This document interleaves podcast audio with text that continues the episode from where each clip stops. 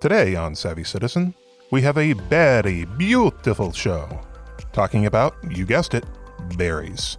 We've got Linda Minguez and Peyton Flowers in from the Gaston County Cooperative Extension to tell us which ones you should be planting and which ones are the hardest to maintain.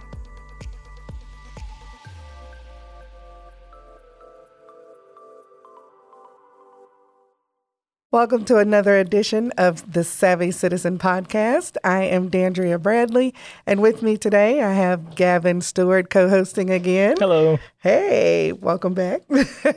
And we have our friends from the Cooperative Extension joining us today. We have Linda Minguez, and we have Peyton Flowers. Hello. Hey. So glad to have y'all back. And we get to have a very good discussion today. I love it. Did you see how I did that? I did. Berry. I did. So, folks, we are talking berries, and we're talking strawberries, blueberries, like just all things berries. So talk to us. What do we need to know about berries? And I will tell you, strawberries are my favorite. Okay, good. We're in strawberry season. Yes. So, well, coming to the tail end of it. So we have a couple more weeks that you can enjoy fresh local strawberries before the blueberries and blackberries come into the discussion. So, I mean, I have nothing against blueberries and blackberries. I like those too. They are wonderful in cobblers. Absolutely.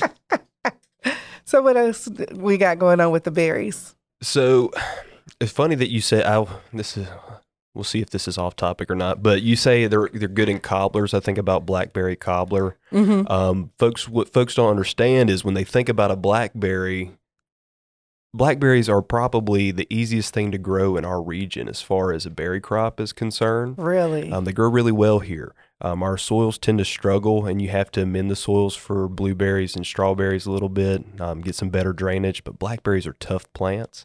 And when you think about a blackberry, you think about, picking or at least I do, picking blackberries with my mawmaw on the side of the road. Yes, absolutely. And then bringing it back for a cobbler and have to really doctor it up with all that sugar. Mm-hmm. But the cultivar selection, so the different types of blackberries that have been bred to be like fresh market or to be shipped are much sweeter than those cultivars that you're thinking about on the side of the road. And that's the misconception that we're trying to bring to folks is like, hey, plant breeding has come so far that these selections that you have on the U-Pick farms here or in the supermarket from North Carolina growers are far better than what your idea of what a blackberry is. Far bigger, far sweeter, not thorny. We've bred out the thorns on those blackberries as well. So I did not know that. Yeah. What's the nutritional value like of a blackberry? I feel like that's something that's not talked about enough. They are wonderful. Well, first of all, when it comes to all berries, when you think about that deep red and blue color, tons of antioxidants, phytochemicals. So they're at the top of the list with that blue-red area. Mm-hmm. They're very low in calories. It's mostly watery content, plus they're great and great source of fiber, which most of us don't, we don't probably get even half of the amount of fiber that we need. So great on the nutrition scale. So I'm one of those who's guilty of not getting enough fiber in my diet. Yes. You're from the South, so that's pretty common. I know. Now, Linda brought up a really good point. So I was at Lineberger's yesterday for their homeschool days, and what we do is we test. I showed the kids how to test for the amount of sugars in the strawberries that they're picking using a Brix refractometer, and it makes them feel like mad scientists. But basically all we do is we squish the strawberry, and we're able to tell the amount of solids in it. And that's based off of a strawberry being like 92% water, and the rest is pretty much sugar. So we have a good idea of how sweet that berry is going to be based off of that sugar level. Wow. And strawberries don't really have a high Brix, but they have they tend to be higher in fructose. So they give you that sweeter flavor because fructose is sweeter than sucrose and glucose. Right. I know that sounds really but it's really easy, and you can teach. I've taught 4-year-olds to do it, and they find it fascinating that we can figure out something simple using a pretty cheap tool. Yeah, that's really neat. Very cool. Well, and it's a good point, too, that, if you have I think about my kids, and one of them's not very good at drinking his water all the time and making sure that he stays hydrated, but he loves berries.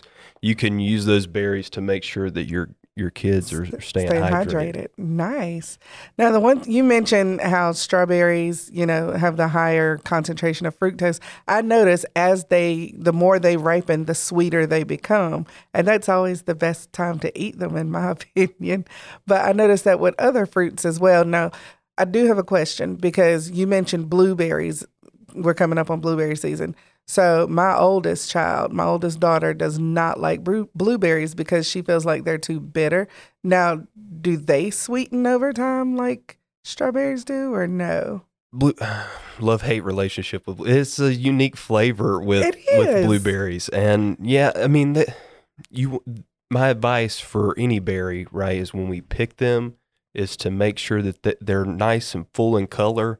But when you press it, it should feel almost like you're pressing up against your thumb, mm-hmm. right? And that softness, that firmness, that mixture of firm and soft is about where you want to be when you go to pick.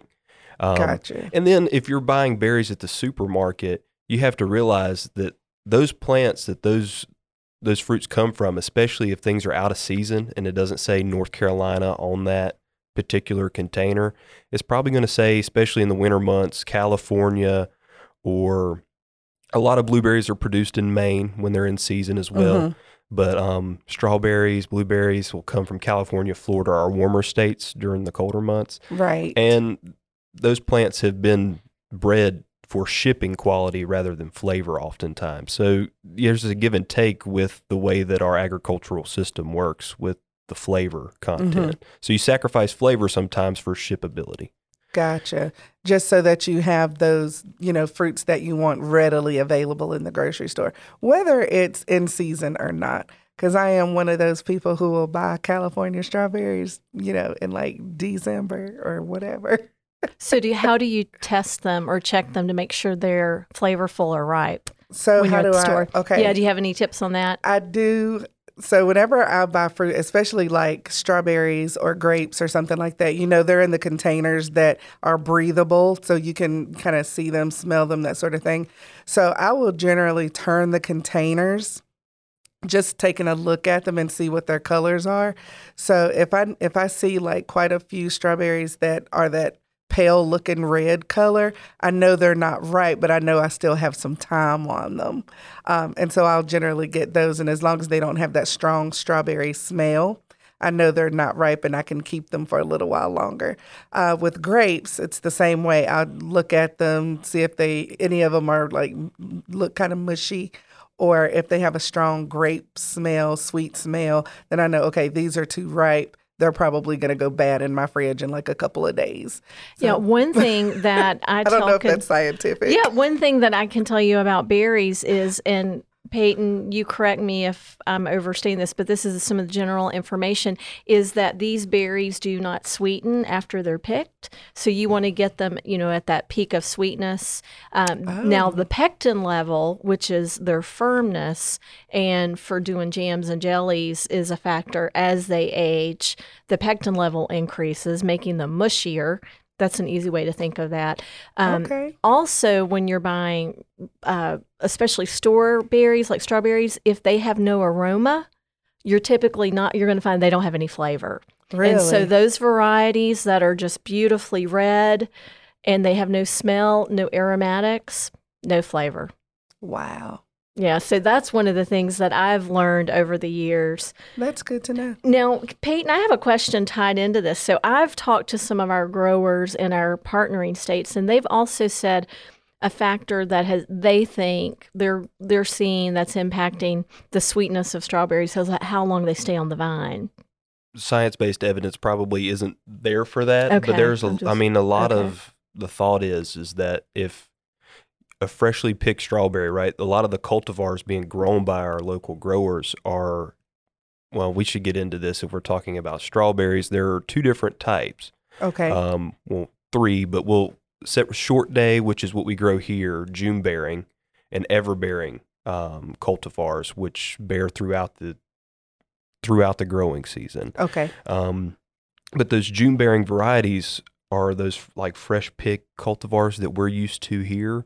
And they tend to be more aromatic. We can tend to leave them on the vine, on the petiole a lot longer and be able to pick them fresh. I think that's more of the difference that we're seeing there is the plant that's actually been bred for fresh picked or local production as opposed to the plants that have been bred for shipping would Gotcha. Be more along. Because I was at Lineberger's yesterday, right? If we look at the strawberries that have been left on there too long, they are not marketable quality anymore. Mm-hmm. Wow.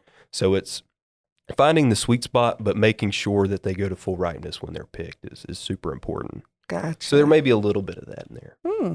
Okay. I'm learning so much. And see, I'm totally fascinated with this particular subject because, I'm hoping to, branch into the homesteading world and the homesteading environment. And my husband and I have talked about growing berries. So growing berries like strawberries and blackberries and all that. So if blackberries are the easiest, then that's probably where we're going to start because I really do not have a green thumb.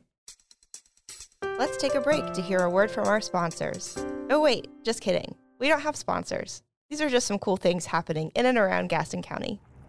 A staple of the summer returns. The Gaston County Parks and Recreation's Kids Catfish Tournament is Saturday, July 15th at Dallas Park. Bring your kids, a rod and reel, and your favorite bait to catch those whiskered wigglers. The competition is open to children ages 3 to 15, and they must be joined by an adult. Call 704-922-2164 for more information or visit the Parks and Recreation page on GastonGov.com.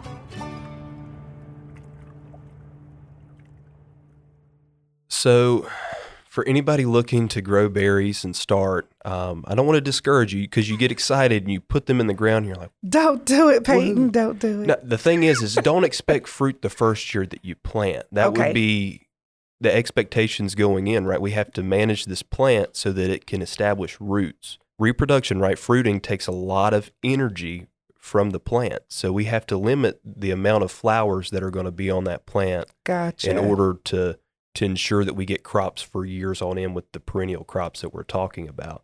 So strawberries can be planted in fall, but if you were to plant them in spring, go ahead the first year when they start to produce right around this time, April, May, into June maybe, go ahead and cut off any blooms that you see and really focus on crown and root development on the strawberry. Gotcha. If you plant them in the fall, that crown has time to develop.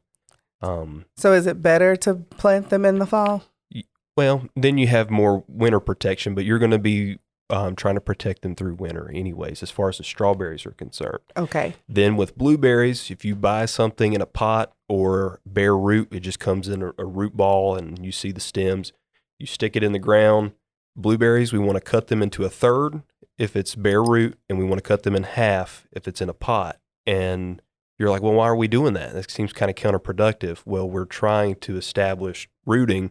And then that first year, those blooms, we take off the plant. We prune them out, and we're really worried about the structure of the plant and making sure that year 2 and 3, we can leave some flowers. Okay. Year 3, we're starting to get in full production, and then pruning is super important for blueberries and blackberries and learning how to prune. So your first year, your canes and blackberries, for the most part, once again, there's two types of blackberries. There's ones that fruit on the primocane. Year 1 canes, and then there are ones that fruit only on the floricanes, the year 2 canes. So all the ones that we recommend here right now are floricane producers. So there's going to be canes that come off in year 1, and you're going to leave those because they're going to produce flowers the next year. They're your floricanes, your berry producers. Okay. The ones that produce berries this year, they're done, and those dead canes need to be pruned out for better airflow and to continue production. Wow. I know that's a lot of information, but we're here to help you walk through those decisions as you get started. Which I appreciate, but what I'm hearing is when it comes down to it, I need to be very patient. Yes. Get out of here. I had to channel my inner Adam. Anybody that listens to our podcast knows Adam has the great puns. I'm great. My question is, so I live near the hospital, so pretty like urban area, and we have strawberries, but we have tons of rabbits around. I use chicken wire to protect everything, but how would something of the scale of Lineberger's or a producer that large, like, protect against wildlife? Interesting that you say that. There is not a lot of good products out there. One of the best ways is to find somebody to lease land to limit the amount of, we see a lot of deer pressure. Yes. There's not as much rabbit damage on big. I have small market gardens that have built 10-foot fences. Oftentimes though, so either guys and gals who are farming or contracting somebody, leasing that land to hunt, or they're hunting themselves, or there's a product out there now called Trico. It's pretty stinky. They're using it in the Christmas tree industry a lot. It's made from sheep's fat, and you spray it out, and it's one of the most effective kind of repellents that we've seen thus far. And I'm curious, I don't have any growers here using it, but they're using it in the mountains a lot, and I want to kind of hopefully trial that out and see if some folks will use it in here in the next few years, and we can see if that product is as effective as the Christmas tree guys and gals are saying. And what is it called again? Trico. Trico. Interesting. Yeah, I've never heard of that. Yeah, and we don't get the deer problems where we are, and we also have a fence, but the bunnies, like they're going to find their way in, whether they're small or they dig, and they find those crevices. So. And then when you're farming acres too, there's some expectation of some crop loss. Right. But when you're small scale, you have to protect it. And that's exclusion is always the number one when it comes to keeping wildlife out of your crops. Yeah. And for someone, I don't know how large, D'Andrea, like I don't know how large your homesteading venture is going to be, but for me, we've only got one berry plant right now. So obviously like we want to protect that as long as we can until we get more, and so we can actually enjoy it. We're starting small because, we're in the process where we're trying to learn as much as we can, as we're going into this, because it's going to be trial and error for us. So we are definitely going to be exercising patience. So, yes, the only thing for sure that I know we're doing this year is we're planting fruit trees. And now that I know the fall is a good time for me to plant my strawberries, that's probably, I'll be adding that to the list. I would encourage 25 strawberry plants will feed a family of four. Linda, you correct me if I'm wrong on that, but about 25 plants, 4 or 5 blueberry plants, 4 or 5 blackberry plants, a family of four can be fed. Nice. And a little surplus, maybe add a few additional plants to have something to freeze or can. Absolutely. Yes, my brother is looking forward to my homestead, specifically when we get to the point where we're adding chickens, because he wants fresh eggs. Yeah. And you're not breaking the bank on a lot of these either. And when you do get started, I can teach you some interesting ways that you can make more, at least blackberries or strawberries from runners. So. Really? Oh, awesome. They're very easy to propagate.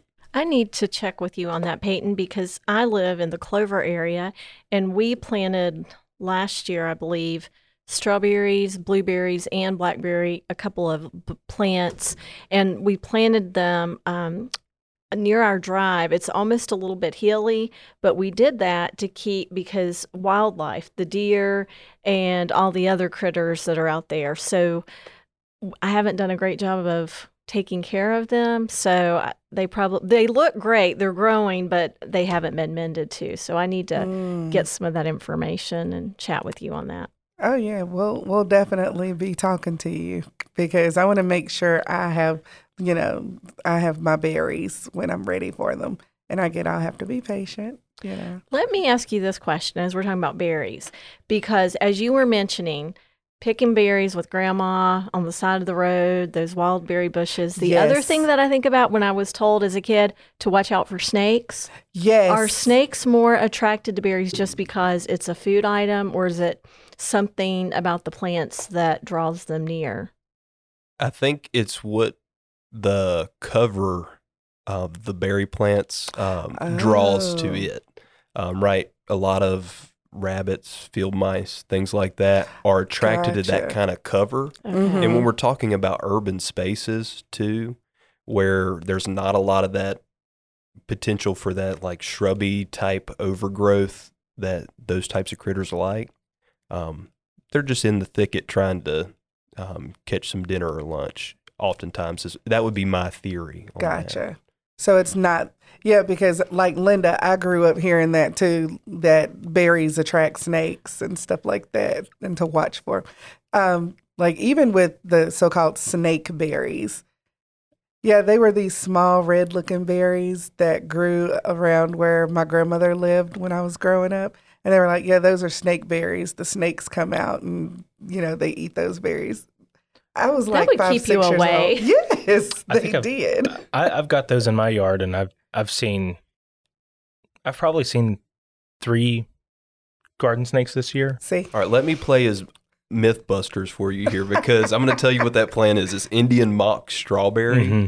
Does not attract snakes. So all that's just coincidence, I imagine. Wives' tales. So look at that. They call them snake berries. I never really understood this. My nephew was freaking out because they were in my mom and dad's yard while we were playing outside, and I'm like, "Listen, dude."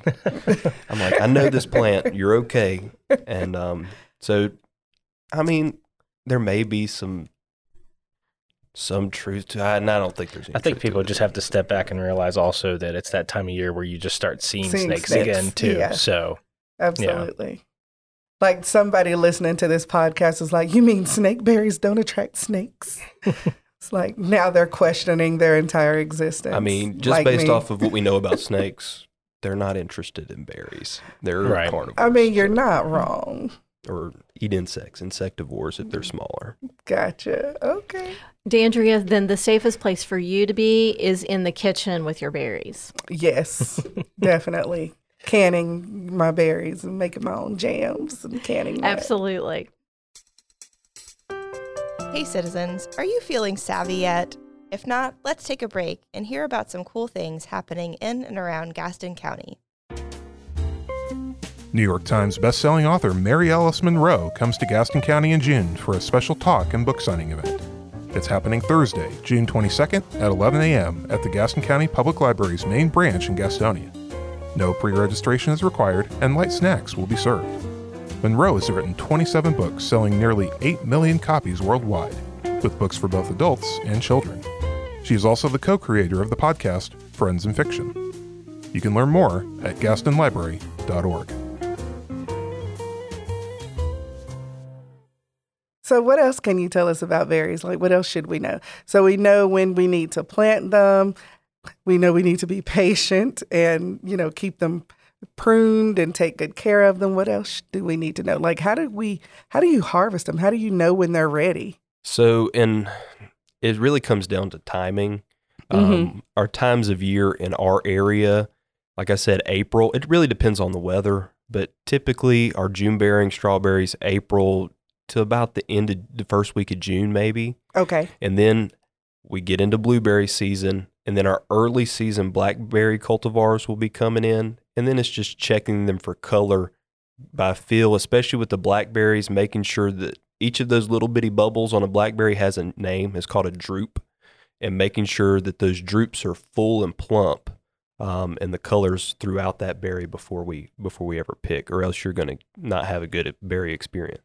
I see what you did there. So with blackberries, the darker the color, the better, because I've seen some where it's like this light purple color, like almost before it starts to get that dark color. So those are not what we want. We want them to be nice and dark. Nice and dark, full drupes. The drupes are the real indicator with those. All right. So one of the things, talking about homesteading, and right now we're in the midst of canning season. Yes. And folks are learning. So berries are a great place to start with home canning, especially doing jams and jellies. We just did this week, we did an in-person workshop doing strawberry jam. Absolutely wonderful. But I will tell you, my favorite is blackberry jam. And a couple of reasons why, in addition to the flavor, is they're so easy. You don't really have to do, other than pulling off the stems, there's not a lot of prep time with that.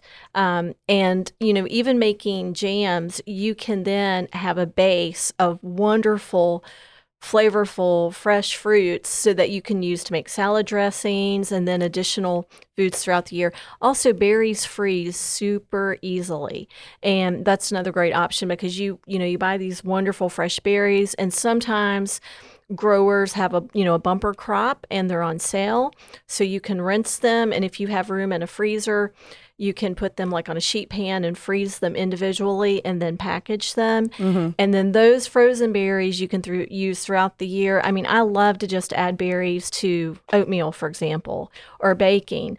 Smoothies. Smoothies. So, that is a great way of taking advantage of what's local and being able to harvest it. So they're one of the easiest items to preserve, in my opinion. And this year, I really want to do blueberry jam. That was the first time I had that last year.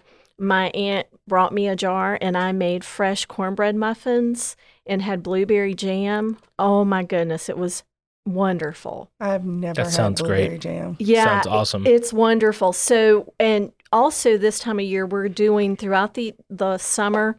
We're doing a series of webinars on cooking smart with local summer fruits and vegetables, and we cover blueberries, raspberries, strawberries, and talk about recipe options. So this is just a really great way for families who are home in the summer to get their kids excited about being in the kitchen.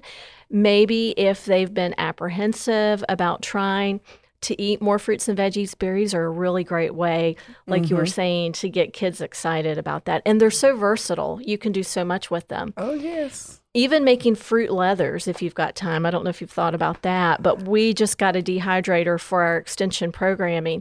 And that's another thing I want to experiment with a little bit, is doing like some strawberry fruit leathers, yes, or just some dried fruit, like strawberries. So people are really interested in. If you are growing these plants, sometimes you really have to figure out how to preserve them so that you don't have waste, because sometimes neighbors only take so much. Mm-hmm. Absolutely. Very cool.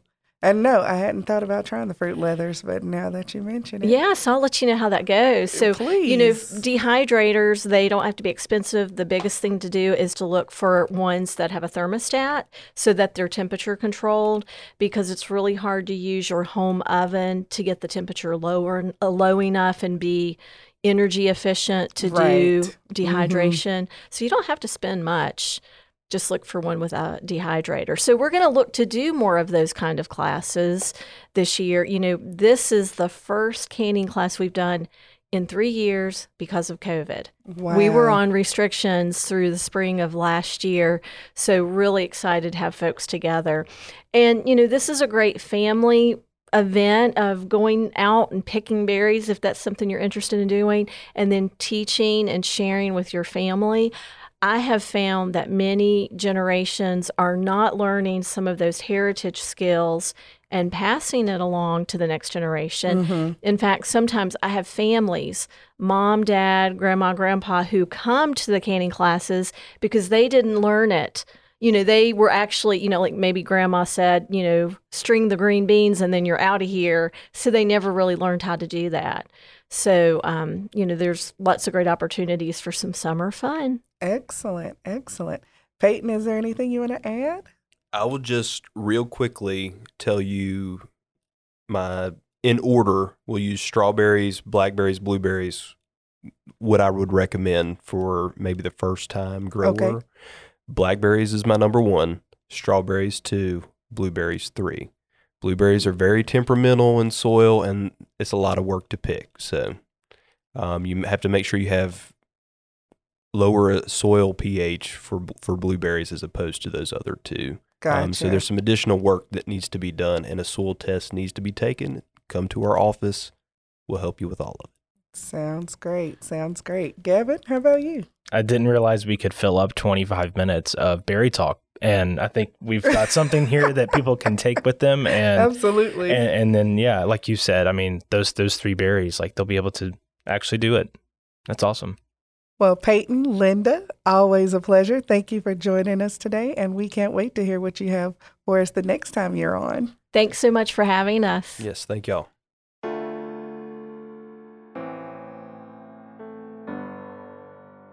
Thanks for listening to this week's episode of the Savvy Citizen Podcast. It's produced by the Gaston County Communications Office with hosts Janet Schaefer, D'Andrea Bradley, Elizabeth McGee, and Adam Gobb. Joshua Braswell serves as executive producer, and Gavin Stewart serves as field reporter and producer. Please like us and share reviews on Apple, Spotify, Google Play, and anywhere you get your podcasts. Up next on Savvy Citizen, we talk to David Fogarty, the longtime director of Gaston County's Cooperative Extension, about his lengthy career and upcoming retirement.